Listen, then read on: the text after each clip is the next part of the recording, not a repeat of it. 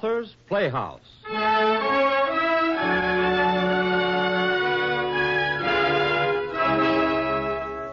Presenting Wilbur Schramm's hilarious story of a mislaid train. Dan Peters and Casey Jones.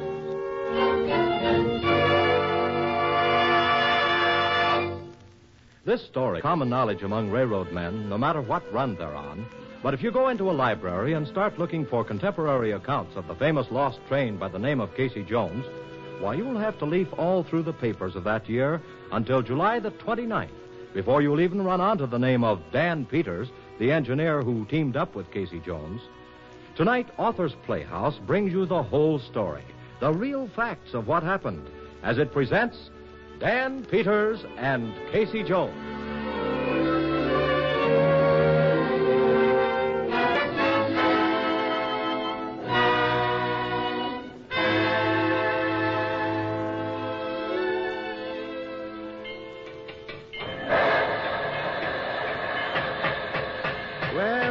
Old friend, how do you feel this morning, huh? Oh, now, now, Mr. Jones, don't let him get you down. We aren't very big, but we're good. good old Casey. Yes, sir. When them slick new streamliners is a lying along the tracks in a heap of rust and axle grease, we'll still be working the milk run from Prudentia up to Maysville and back again. now, isn't that so, huh?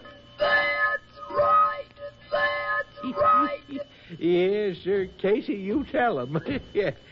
Go ahead. Good morning, Bill. Morning, Dan. Got enough steam up? Oh, you got a good head of steam. We're raring to go. Hey, Casey?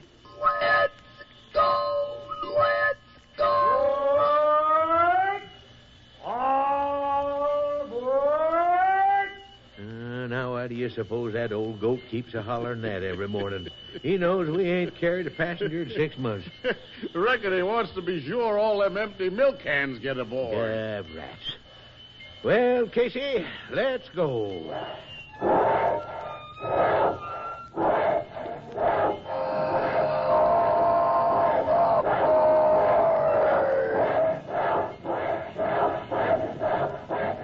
Bill, Yes? would you rather own a zebra or a giraffe?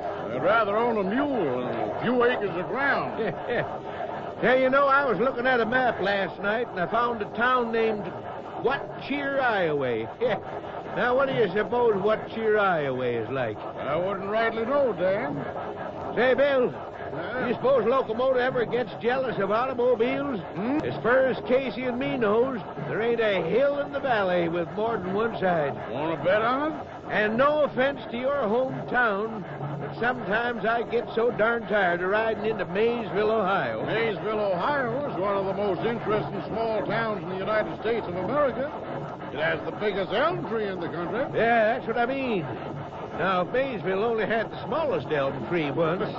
You can't have everything, Dan. yeah, I know. But every day for 20 years, I've picked up three cans of milk at Ben Epples Farm. Never two or four. For 20 years. How much time we got? Say, wouldn't it be fun to pull a string of sleepers over the painted desert, huh? Or listen to station names like Lackawanna and Tonawanda instead of Maysville, Ohio, some morning. Dan, for a solid man, you've got the unsolidest ideas. I don't believe you'd drive the train off the tracks like an automobile if you could. If you could steer it. Now, wouldn't you? Well, I don't know. Casey and me have a sort of understanding. Say, Bill, Yeah? can you keep a secret? What kind of a secret? Come here. You ever notice this here lever before? Why, no, Dan, never did. Uh, won't see anything like it on any other locomotive in the world. Rigged her up myself in my spare time. With this little lever, me and Casey can go places. He's had a fashion. Yes, sirree, Bill. And don't you worry about if I could steer it. Uh, what are we waiting for? What we waiting for? Dan, uh, we're coming to the crossing. Ben Apple got his milk out yet? Yeah, he's a-waiting. How many cans? Three? There, there.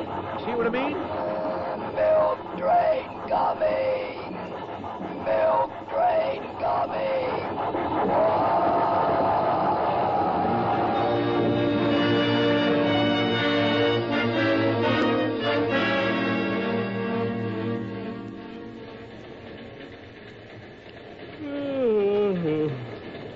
Now move, conductor. Uh-huh. Right into your king roll. Hey, Dan's pulling let's curve a little fast, ain't he? What was Oh, that? I don't know. More than a loose rail, less than a cow. Say, don't them wheels sound funny? They sure do. Hey, wait a minute. Ain't them hills on the wrong side of the train? Hey, Joe, was that an automobile we just went around? It was. I have a sensation we're running on a concrete road. Maybe we're chasing a rabbit. In 25 years on a railroad, I've never seen anything like it. That ain't a dream. Now listen, Joe. It simply isn't possible for a train to run on a concrete road. You tell that to Dan Peters. We're stubborn.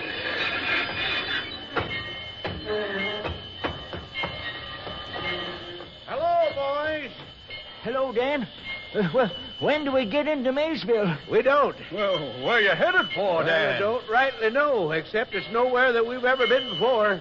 We're even going to run at night because we've always had to run in the daytime. I'm sorry for the inconvenience, but you fellas get off here. What? All set, Bill? Yes, sir, Dan. I'll sober up with the gold. Well, so long, boys. All right, Casey, let's roll. Here we go, here we go, here we go. So long, so long, so long, so long.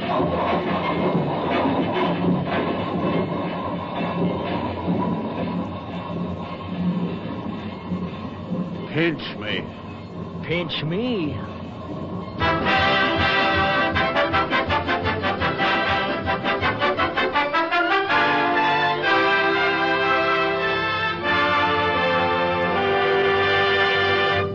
Gentlemen, I ask you to step in here because a rather odd circumstance has come to my attention of which I thought you would wish to be informed.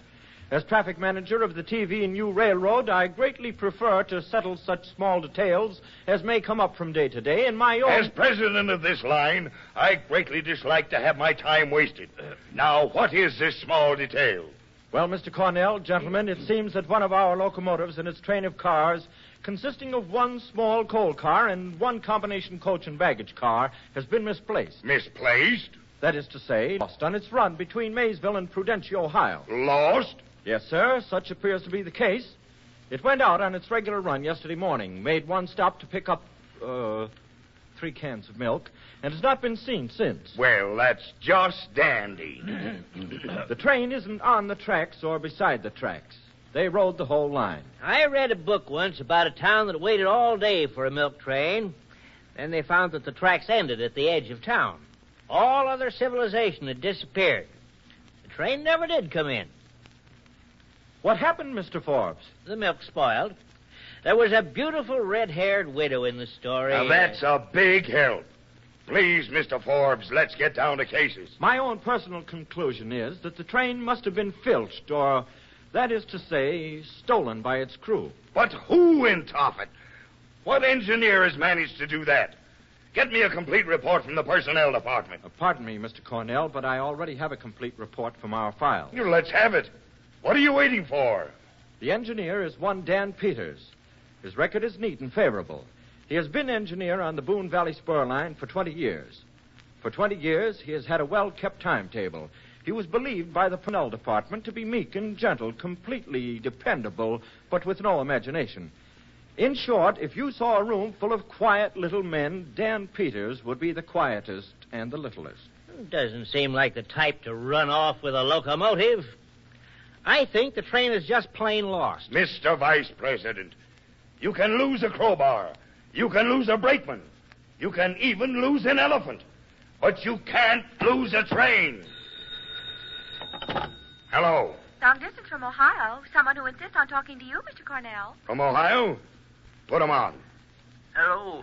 Is this President Cornell? Yes? I've been trying to get you all day, Mr. Cornell. I'm calling from the jail down in. Now, just a minute. Who in Tophet are you, anyway? I'm Will Hanley, conductor on the Boone Valley Spur line. Well, where's my train? Uh, that's just what I was going to tell you, Mr. Cornell.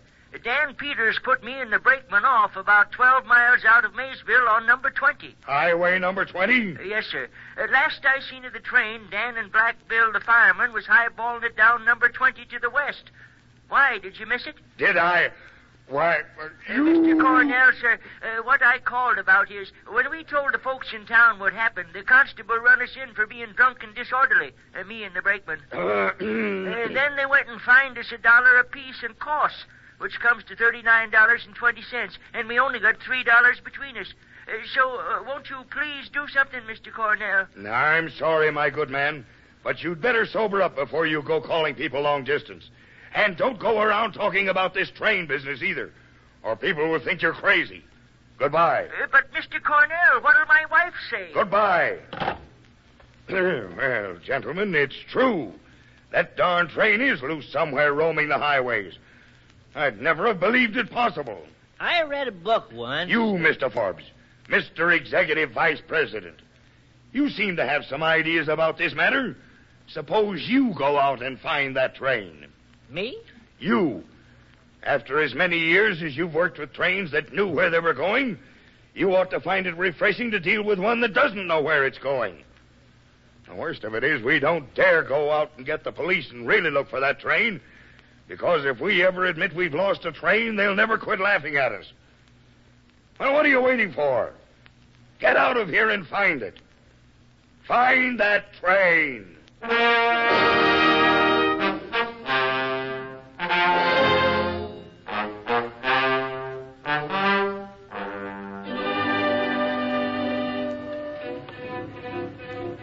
Little gray-haired man with red cheeks, doctor. He come to the door and asked if he could park in the barnyard that day since he traveled only at night. I charged him two bits. A minute later, I looked out and this little old train pulled up next to the barn. Uh, two of them men was in overalls, one in a business suit, and they sat there cooking their breakfast on the engine's boiler. I even give them some cream for their coffee. I tell you, I'm not crazy. When they pulled out, it talked to me. It said, "Thank you, ma'am. Thank you, ma'am. Thank you, ma'am." Maybe I was taking a little more than my share of the road. These big semi jobs is hard to handle. Anyways, I hears a whistle, see? And this train comes over the hill. I pulls over to my side quick, but he swipes off my fender and runs me right off the road. I can see the engineer laughing at me as he goes by. I tell you, I was not drunk.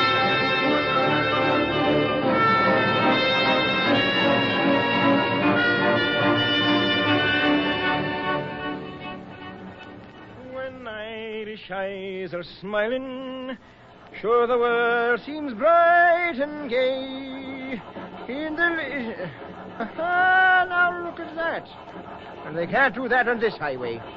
One headlight, and he'll be my first victim of the night. Glory Pete is a bright one, too, bright enough to blind a man. And he ought to see me signal well enough. Hey, you pull over there. What do you think you are? The 25th Lieutenant?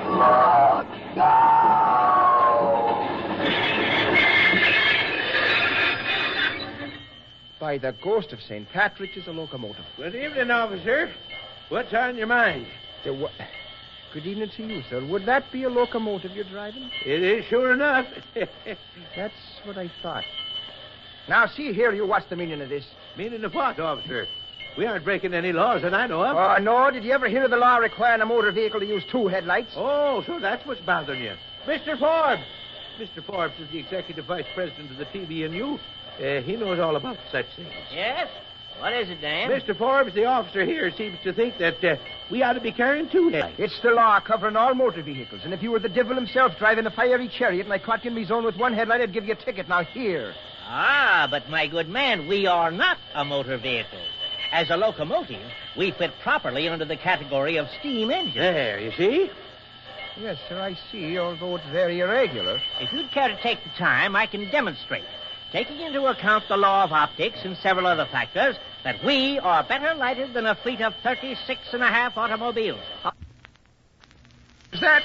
And 4,073 and 8 elevenths percent better lighted than your motorcycle. Which is a motor vehicle.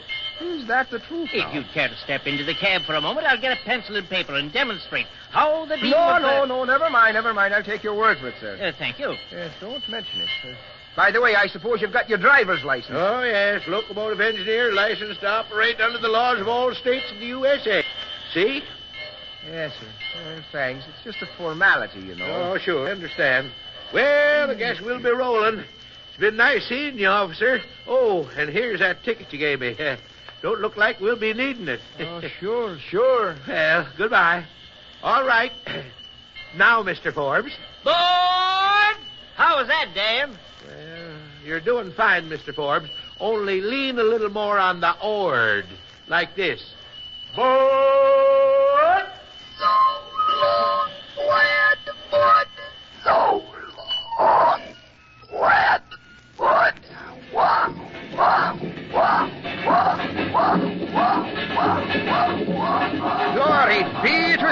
At me.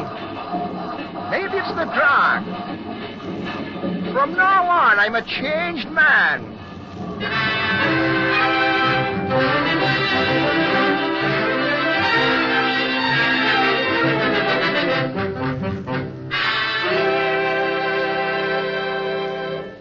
Mr. Cornell, here's a postcard the girl asked me to give you when you came in. Postcard?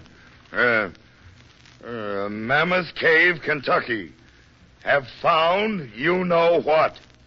Dan and I and Bill having fine time. Wish you were here. Signed Forbes. Why, that. Uh, where's my hat? Listen, if I'm not back in ten days, send the police after the confounded train.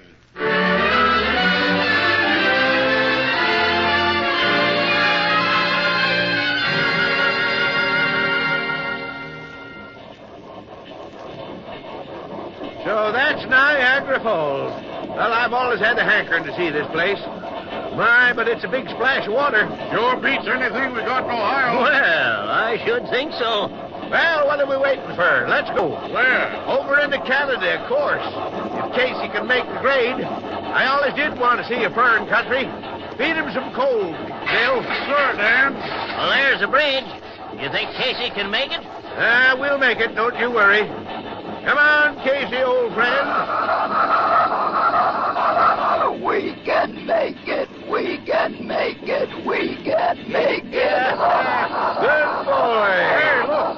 Red, white, and blue ribbons all over the bridge. Well, glory be. And look at that fellow waving to us. Very likely he wishes to collect the toll. Better hold it up, Dan.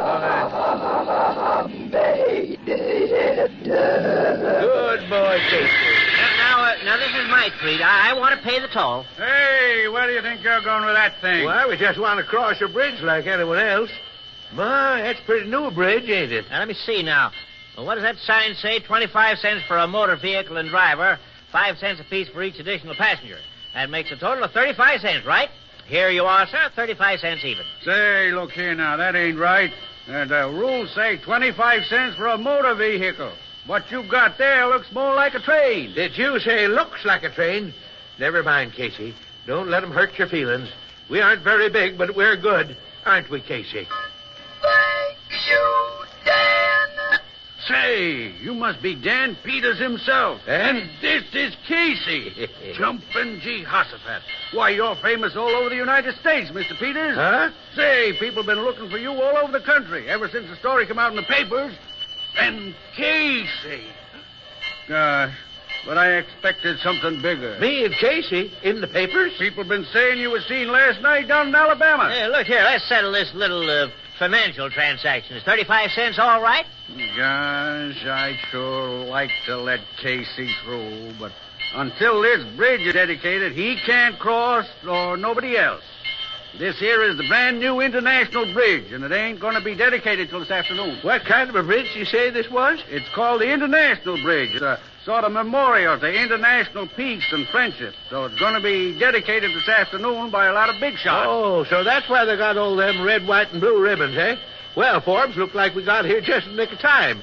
Yeah, this here is a big thing. A memorial to international peace and friendship. Say, what do you say if we just pull up by these here ribbons and wait to see this here dedication? huh? Right-o, Dan. Well, Casey would like to be in on a big affair like this. Dan, I don't know much about dedications, but it sure is time for breakfast. Well, coffee's already perking in the boiler. Uh, Mr. Guard, uh, would you care to join us? I'd sure be honored, Mr. Peters. Mr. Forbes, will you pour? we'll drink a toast to this here pretty new bridge and to international peace. Right, Casey, old boy? That's right, Dan.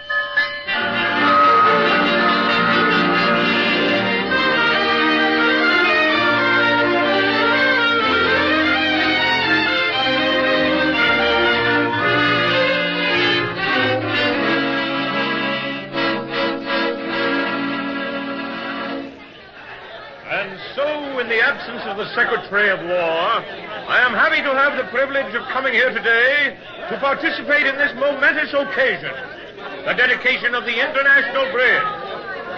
A momentous occasion, I say, for this is more than the dedication of a great bridge. It is a symbol, a memorial to international peace and friendship between the people of two great... Where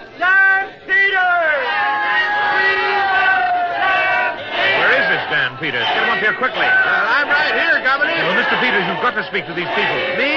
Oh, I can't make a speech, Mr. Governor. Oh, listen to that crowd. Mr. Peters, this way. Well, We are fortunate in having with us today Mr. Dan Peters of the TV and U Railroad and uh, uh, other points who will now speak to you. Mr. Peters. well, well, well, folks, uh, I ain't any good at speeches. Only thing I can say is Casey and me have seen a lot of beautiful things since we've been on our own, but nothing that can hold a candle to this here wonderful new bridge. Uh, that's all, and, and I thank you.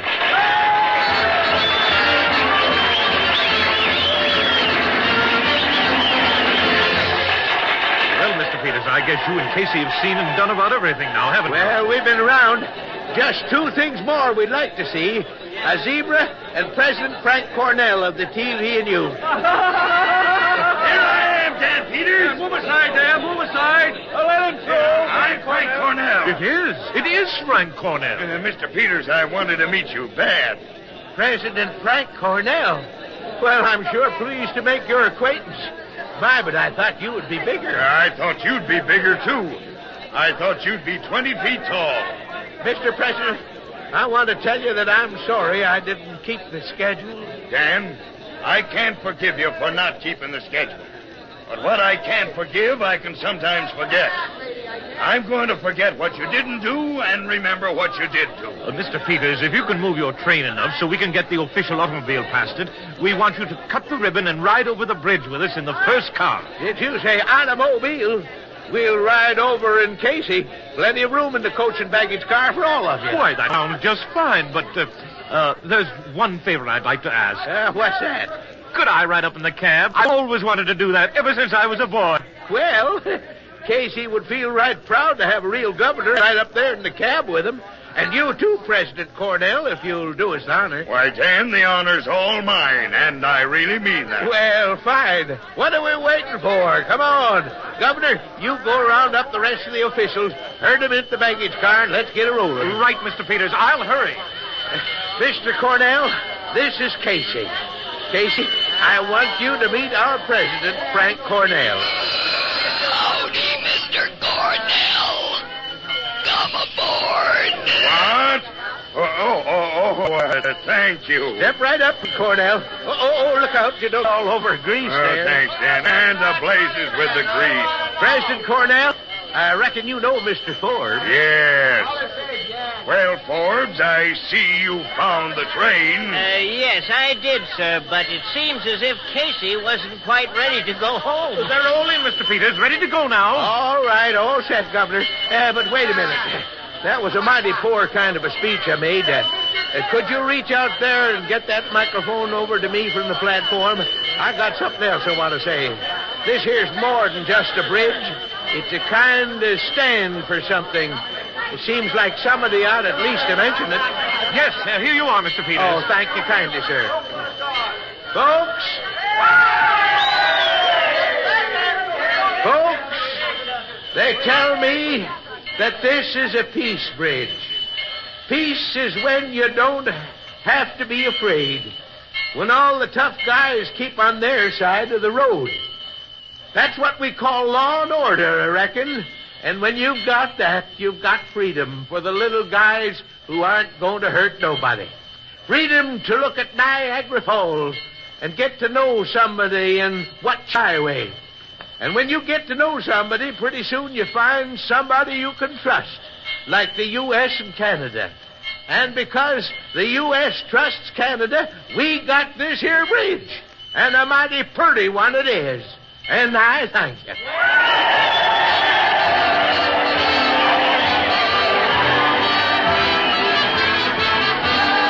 All right, Mr. Governor, we're close. May I say all aboard? Why, yeah. Go ahead. Now, all aboard!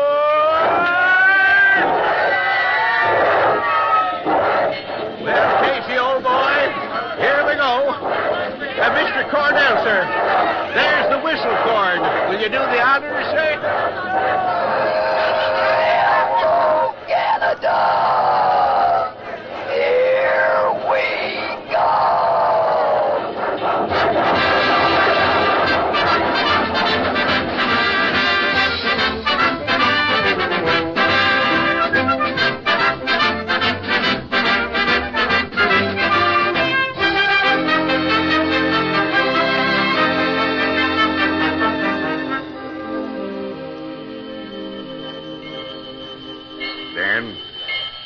Done a great thing for the railroad. You've been worth thousands of dollars in advertising. The question is, what do you want to do now? Would you like to be a vice president? Oh, oh, shucks, Mr. Cornell. I, I'm just an engineer. We'll give you a new 16 coach diesel streamliner. You can get 20,000 applications for your first trip. We'll pass an act of Congress. You can go where you want to. Well, no, Mr. President, no. You see, Casey has a soul. You can talk to him. You can't talk to the shiny new engines. All you can do is feed them oil and grease. I don't know whether souls grow or you build them in. Well, I suspect they grow. But you can't drive Casey anymore. His boiler sags like an old horse's back, and every wheel is worn down below the flanges. He's just plain worn out. Yeah, yeah, yeah. Casey's old and tired. So am I. Yep, I'm at pension age, and I expect we ought to retire. You know, it's a funny thing. As long as Casey and me was tied to the milk run, we always had a hankering to see the rest of the world. But now that it, I kind of feel there ain't no nicer place to be anywhere than in the shade of that big old elm that stands in the square at Maysville. What do you think, Casey?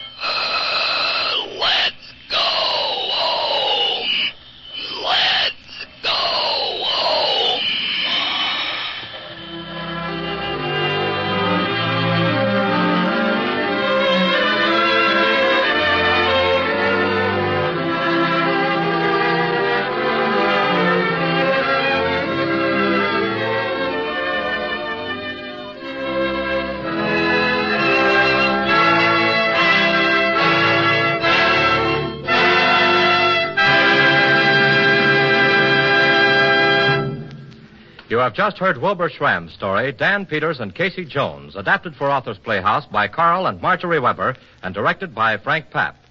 Cliff Soubier was heard as Dan Peters. The musical score was composed and conducted by Dr. Roy Shield. The special sound effects on this program were heard through the cooperation of Wright Sonovox Incorporated. Next week, same time, same station, Authors Playhouse will be Louis Bromfield's story of Paris under the Nazi terror until the daybreak. Authors Playhouse came to you from Chicago. This is the National Broadcasting Company.